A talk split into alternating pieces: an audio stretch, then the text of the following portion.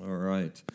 Uh, well, as Anna said in the announcement, uh, with the unique accelerator, that space is limited, and actually, uh, we are we are like this close to being full. Uh, there may be a couple people that cancel out of that, and so if you're planning to go, uh, you, you, better get your name in there. Um, and I'm really excited about it because uh, I was a little bit nervous as to whether or not we were going to get the amount of people because it is during the day. Um, but I think through this series, what we're discovering is that this is something that we actually really need in our life. And uh, so I'm really excited about that. If you don't get into this accelerator course, uh, starting in January of 2020, we'll be raising up coaches all this year. Uh, and then we'll have opportunities for every person in our church to go through this. Uh, and so this is a big part of who we are as a church and helping people discover their purpose. And uh, we're really excited about that. Um, the the other announcement uh, that we got was about connection, and that's following. I don't know if you know this, but May 24th is today. Uh, and so, following service today, uh, we'll be having our connection class. If you want to know more about how you can get connected to the life of the church, where we're at, where we're headed uh, as a church as well, uh, uh, we that's where we do our membership. Um, you can get online right now and register because I think my wife is ordering pizza for lunch. And so uh, we want to make sure that we have enough food and childcare for you as well. So if you are going to come, don't wait until the end of service. Do it right now. Uh, I'll give you a pass to get on your phones right now and uh, make that happen. How are we doing today? You doing all right? I'm, uh, I'm always amazed. You know, I, I, this is I'm just giving you a little insight into my brain, um, but uh, every week, I'm just amazed by the fact that people show up. And and I, and I don't mean that because we're I mean I, we have a great church, we have a lot of leadership and stuff, but I uh, but but I do uh, carry the weight of like what am, what is it that I'm going to tell you that you need to hear today, and I. I, really hope that, uh, no, I, I, believe that what the Lord's put on my heart uh, for us as a church will be impactful, uh, not just in the the 5% of your life, but really the 95% that you live out each and every week.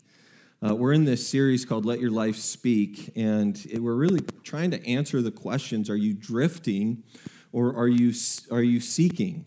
Uh, are you just drifting through this life, or are you actually seeking the purpose and plan that God has for you? Uh, are you uh, in a place to where you are um, wishing that your life was a certain way? Are you actually allowing God sized dreams to take place and form uh, in your life? Are you staying on the path that God's put you on, or are you getting, finding yourself getting derailed?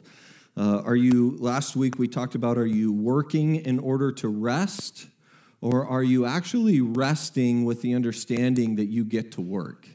Uh, last week we talked about how uh, most messages are the dangers of overworking. And really, what, what the crux of last week's message was we talked about the dignity and the purpose of work, that work actually was pre the fall.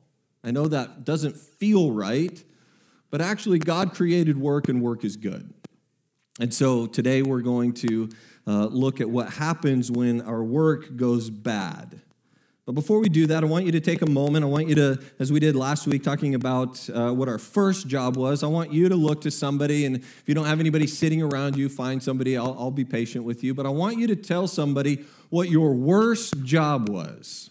Worst assignment, worst job. Don't give any names as to who your manager was, but just what was your worst job that you ever had? Go ahead and share that. Come on, don't be shy. You guys can do this.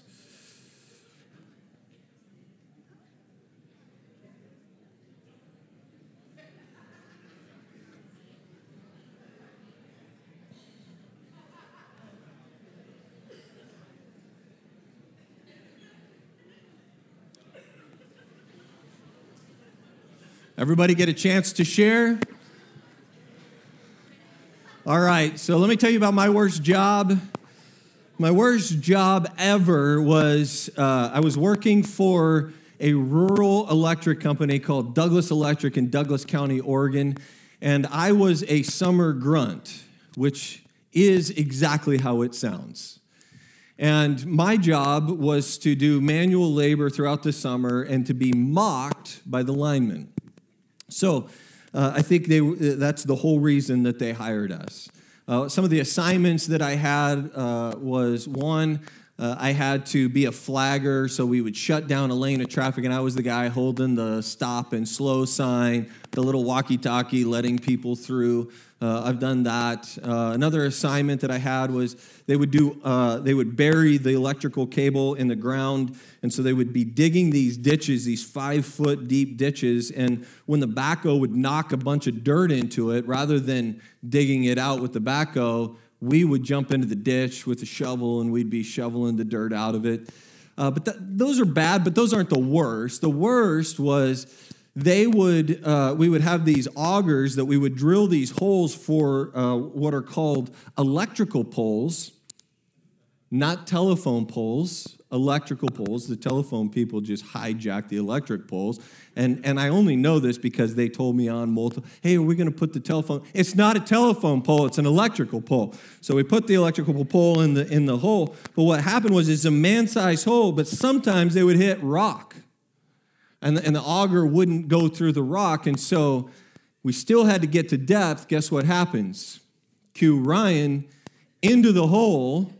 And then here, let us lower down a jackhammer to you. And now I'm in a, a man sized hole and I'm, I'm jackhammering the rock, shaking my whole body. And guess what, where the linemen are? Standing around the hole swearing at me, telling me I'm not going fast enough, yelling at me. You know why? Because I was a Bible college student. And so I'm I'm jackhammering, and then you know it's a small hole, and so you can only get so much rock chiseled out, and so then you can't get a shovel in there. So what do you do? You you squat down and you get the dirt with your hands, and you got to throw it out, and then jackhammer some more. It's the worst assignment of a job that I ever had. I hope if you have that job, I am so sorry for you. Uh, get another job because that's a horrible, horrible job. But what is it about miserable jobs? What are components of miserable jobs? Let's just hear some, just yell, just yell out some things that this is like. If I was going to describe a miserable job, it was be, it would be because of this. What's, what's a miserable job? What? Bad boss, okay. Somebody else? Disrespect, Disrespect of, of being, like your superiors disrespecting you? Or, or customers disrespecting you? Okay, what else? Low pay, hot, hot, like, like I'm hot. Oh, oh, oh, oh, it's hot in the environment in which you're working. Okay. Entitlement. Okay, what else? A, a, drill sergeant, okay? Marine drill sergeant. You guys are much better at this in first service. I had to really, really pull it out of them. Yeah, there, there, we have all of these components of what we think is a miserable job. Work for us can be frustrating, but if you remember last week, I actually said that work is a blessing. And I know you didn't believe me, but the truth is is that it is.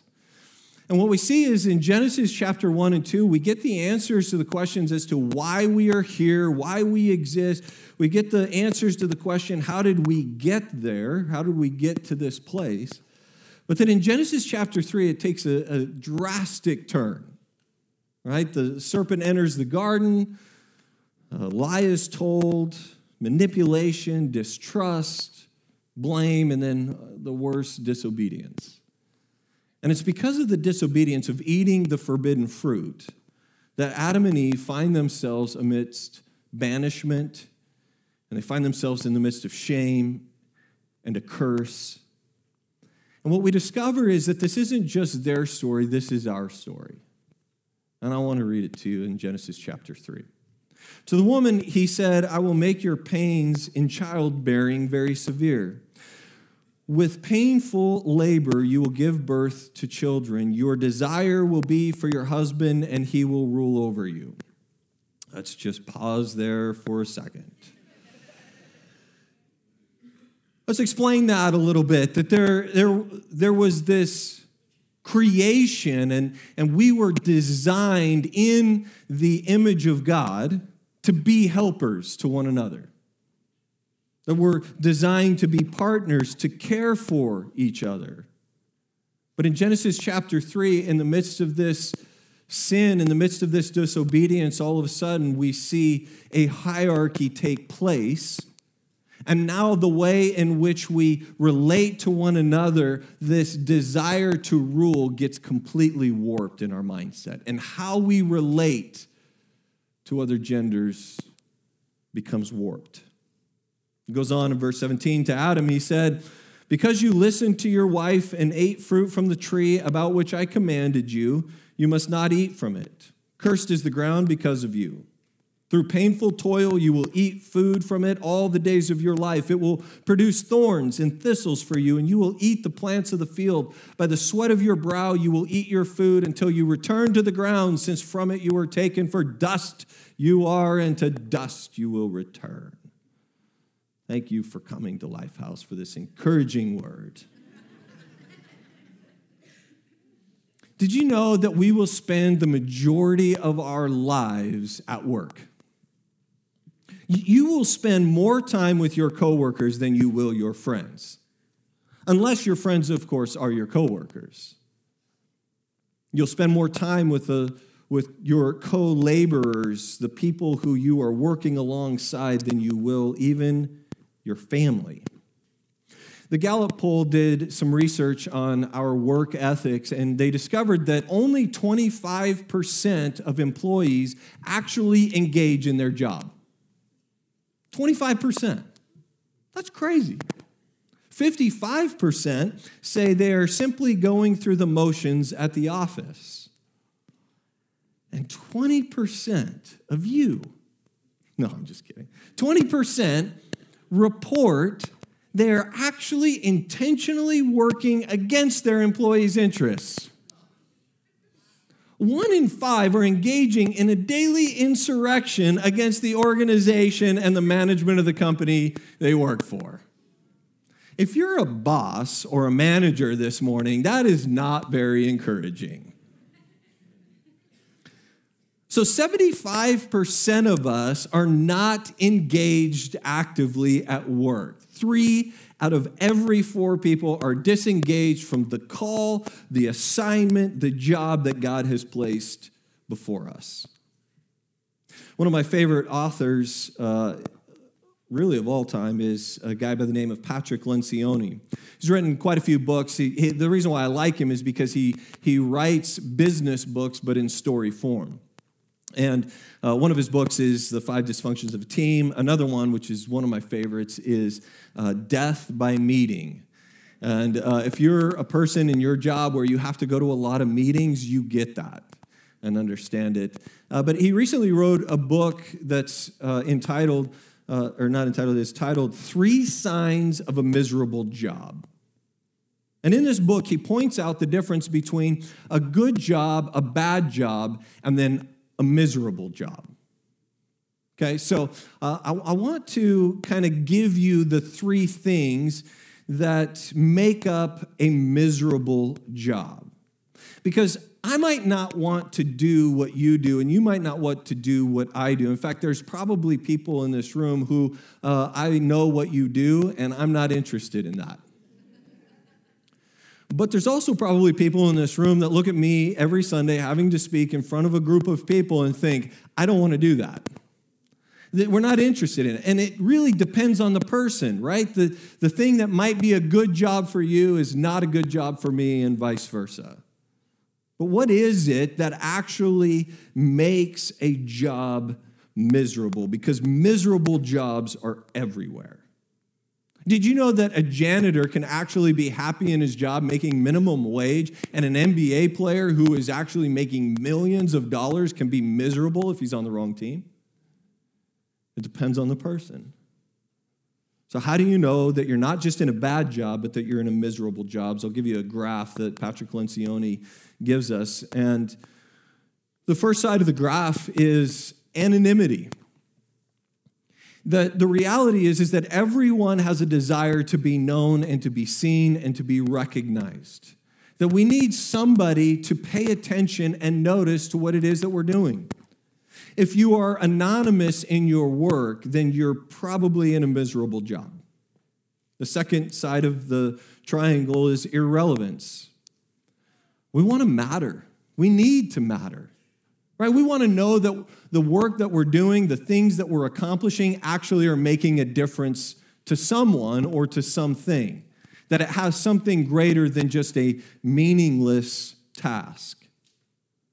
So if you don't if you don't think that you're making a difference or if you don't believe you're making a difference, you might be in a miserable job. The third is immeasurement. That we actually need to track if we are making progress. If you don't know how you're doing, if you don't know if you're actually fulfilling the expectations of your job description, it's going to be a miserable job. I recognize that I, as I was reading this, that there has been times in my life where I have been in a miserable job. But then I was super convicted by the fact that I think at times I have made people work in a miserable job. But check this out. If you look at Genesis chapter 3, what you find is that uh, this isn't something new. Patrick Lencioni doesn't get to take the credit for this because really these three things have been around since the beginning of time. Right? If you if you look at Genesis 3, what you find is that there was anonymity in, in verse 8 of chapter 3. They ate the fruit, and what happens? They become shamed. They, they, they hide. They, they start hiding themselves, and now all of a sudden they want to feel anonymous. There's irrelevancy, this fruitfulness. In verse 17 and 19, we discover that the ground will not yield the fruit that was once promised.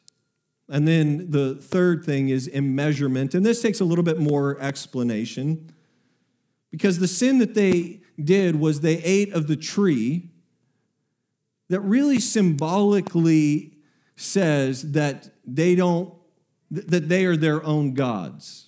They determine for themselves that, that they're their own gods and that now the god that they look to for their reference on what is right and what is wrong now there is a divide and all they have is to look at themselves for the determination of what's right and wrong.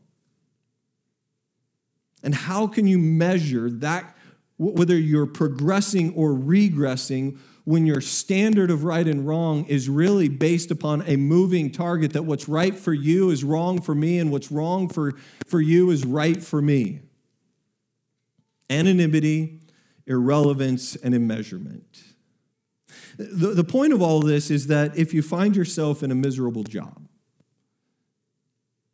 it might not just be the dynamics of it. It might not be a bad boss or low pay. It might not be toxic coworkers or in an environment that's hot. It's not human psychology, it's actually our brokenness and our humanity. Tim Keller says it this way He says, Because the fall of the human race our work is profoundly frustrating, never as fruitful as we want, and often a complete failure. This is why so many people inhabit the extremes of idealism and cynicism. From the moment of the fall, humankind has suffered from moral schizophrenia, neither able to deny sinfulness nor to acknowledge it for what it is. See, because we don't acknowledge and recognize our sinfulness or our brokenness of our humanity or our disobedience of God, because we don't recognize it, we go between these two stages, these, this overly idealistic stage or this overly cynical stage. We either have our heads in the cloud or, or we live in this jaded perspective that nothing is right. In January, there was an article in the New York Times by a woman named Julia Scheeres, and this is a woman who grew up in a religiously abusive home. She lived in such a very legalistic home uh, that she was determined that she was not going to raise her children the way that she was raised.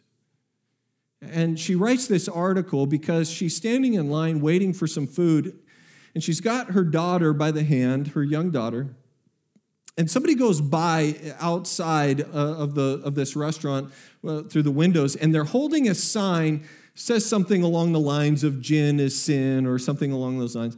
And she sees the word sin and she looks up at her mom and she says, Mommy, what is sin? And so Julia writes this article and realizes that she had gone so far to the other extreme that she hadn't taught her nine year old daughter what sin is. this is what she says To me, the greatest sin of all is failing to be an engaged citizen of the world. So the lessons are about being open to others rather than closed off. We started taking our kids to marches when the younger one, Davia, was an infant perched on her shoulders, and three year old Tessa danced between the lines of protesters as if it were a block party. Our church is the street, our congregation, our fellow crusaders. We teach our children to respect the earth by reducing, reusing, and recycling. And I gazed into Davia's upturned face and felt a rush of love and happiness. I had raised my daughter without sin. That's not possible. Right? Can you raise a child without sin? Okay. Who's going to have to start over? I had lunch plans today. No, you can't raise a child without sin. They, they have this saying that you uh, that your job is not as a parent to prepare the road for the child, but you're actually your job is to prepare your child for the road. And the question is is how well can you prepare a child for the road if they don't have a moral category to describe what is wrong with the world? and that it's not just something that can be protested in the streets, but it's actually something that has to be protested in our human hearts, within you and me. See, we all have this need to be restored and redeemed. And if we don't know the definition, the theological definition of sin, it is a life that is separated from God. But so many of us, like Julia, have moved to this other extreme where we don't talk about sin. We might not even believe in sin. But the reality is the same that all of us at times pushing God away. Maybe what we need to do to get to the root of the problem with our frustration at work and working in the midst of a miserable job is to understand that it's bigger than just our job description. That maybe it's bigger than the way your manager treats you. Could it be that instead we are supposed to partner with God in the midst of our work? That God cares as much about your work as he does about your prayers and your devotions. Maybe 75% of us are disengaged with our work because we don't actually believe that God is with us in our work. The Bible describes our fruitfulness with the image of thorns and thistles. You have to go back to, to when this image is given to Adam and Eve because we don't really have a great concept of thorns today. Uh, our our best concept probably or our best example of this is probably in the case of roses that uh, you know every rose has a thorn that, that when you give roses to your wife and or you go to trim your roses there's thorns there but but even when you're working in your yard and you have something that has thorns guess what you have gloves. Think about it in the context of Adam and Eve. Here are two gloveless people who are now having to work the soil.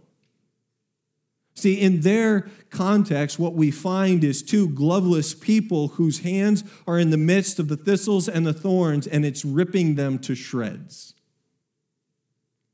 I like how uh, there's a a pastor's kid who uh, his parents were in charge of the Vineyard Church in England. a guy by the name of Marcus Mumford, and I like how he says it. He says, Spare me your judgments and spare me your dreams, because recently mine have been tearing my seams. I sit alone in this winter clarity which clouds my mind, alone in the wind and the rain you left me. It's getting dark, darling, too dark to see. And I'm on my knees, and your faith in shreds, it seems corrupted by the simple sniff of riches blown. I know you have felt much more love than you've shown, and I'm on my knees, and the water creeps to my chest. But plant your hope with good seeds. Don't cover yourself with thistle and weeds. Rain down Rain down on me. Look over your hills and be still. The sky above us shoots to kill. Rain down, rain down on me. The rain, of course, being the grace of God that can fall on our lives. Thorns, thistles, weeds, images that we can we can't help but look back to Genesis 3, the thorns that will plague our humanity but then we get to fast forward to the Gospels when our Savior puts on a crown of thorns for our punishment, for our disobedience. See, what would it be like to, to work not amidst the thorns, but having Jesus taken the thorns, taking him with us? Some of you might have heard the story of a guy by the name of uh, Dr. Charles Garfield. Dr. Charles Garfield was uh, living in the Bay Area, uh, in the San Francisco, Oakland area, and um, he was living at a time, he was, he was driving at a time when you used to have to do this to cross a bridge. He would daily experience the stress of what is called the toll booth. Thank God we don't have toll booths in Texas or in San Antonio. I shouldn't say in Texas, but right? I mean, so this is what he would experience. And one day in particular, he was on his way to San Francisco for lunch, and he's waiting, he's queued up in a line like this, and he's getting ready to cross because he has to pay the toll. This is before you've got the easy pass and the digital whatever, and, and he, there's actually going to be an exchange that takes place. He actually describes it as not one of the most intimate exchanges you can have with a person. But he's, he's queued up in his line and he's got the window down, and all of a sudden, he hears music. And he's like, What's that noise? And it was music that he didn't like. He felt like it was rock and roll music. And so he's, he's hearing the music. He doesn't know where it's coming from. He's looking around at the other cars. They all have their windows up, and he's like, it's not coming from them. And what he realizes is that it's coming from the toll booth of the line in which he is queued up to go to. And not only is there music emanating from this toll booth, the guy in the toll booth is actually dancing. He's like, I know I'm not a dancer, but, you know, so I apologize for that. But he's like dancing around in the toll booth, listening to the music, having a good time. And he's like, What is going on? And so he pulls up to the toll booth and he says to the guy, What are you doing? He's like, I'm having a party, man. He's like, I know you're having a party. He's like, Hey, you can have a party too, dude. And he's like, I don't, I'm, I'm not going to do part. I don't do parties. You know, he's like, I, he's like, but but why? He's like, why are you having a party? Nobody else is having a party. What are you doing? And he's like, no, man, you can't look at the other booths. He's like, he's like, what do you see in those other booths? He said, what do you see? And the guy's like, I, I see toll booths. Dr. Garfield says, I see toll booths. And the guy's like, no, man, you don't have enough imagination. He's like, those aren't toll booths. Those are vertical coffins, dude. He says, What do you mean they're vertical coffins? He says, I can prove it. At 8:30 every morning, live people get into the vertical coffins. And then they die for 8 hours. And then like Lazarus raising from the grave, they emerge and they go home for eight hours, brain on hold, dead on the job just going through the motions. And Dr. Garfield was so amazed by this guy. He was so intrigued by him. He's like, I got to take you to lunch. And so he exchanged his, his information and he ended up taking him to lunch. And he's sitting at lunch and he says to, to the toll booth director, he says, Why is it different for you? Why are you having a good time? And he says, I knew you were going to ask me that question. He says, I don't know why anybody would think that my job is boring. He says, I have the best view in town. I have a corner office with glass all around me. I have views of the Golden Gate, of downtown San Francisco, of the Berkeley Hills.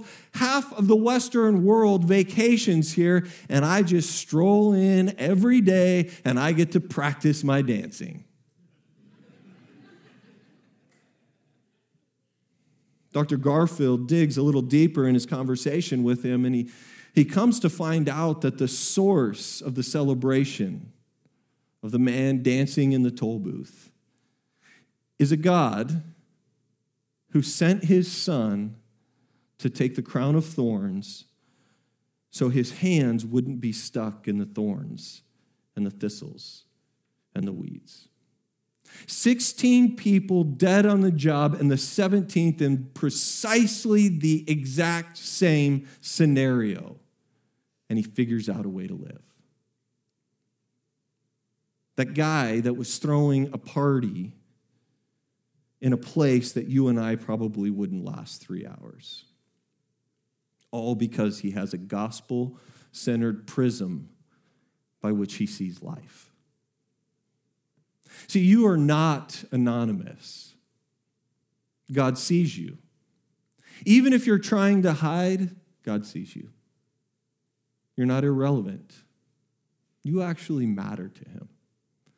And not only do you matter to Him, your everyday life, the details, He cares about those too. You're not irrelevant. And He's given you a job that according to His law and according to His way, we can actually know how to live in the midst of that job. A joyous life because of all He's done for us. See, I love the fact that we serve a God that cares about you enough to want to know what's going on tomorrow. Every one of us will wake up and go into our days and the question is, is will you dance in your toll booth or will you live in a vertical coffin? Let's pray.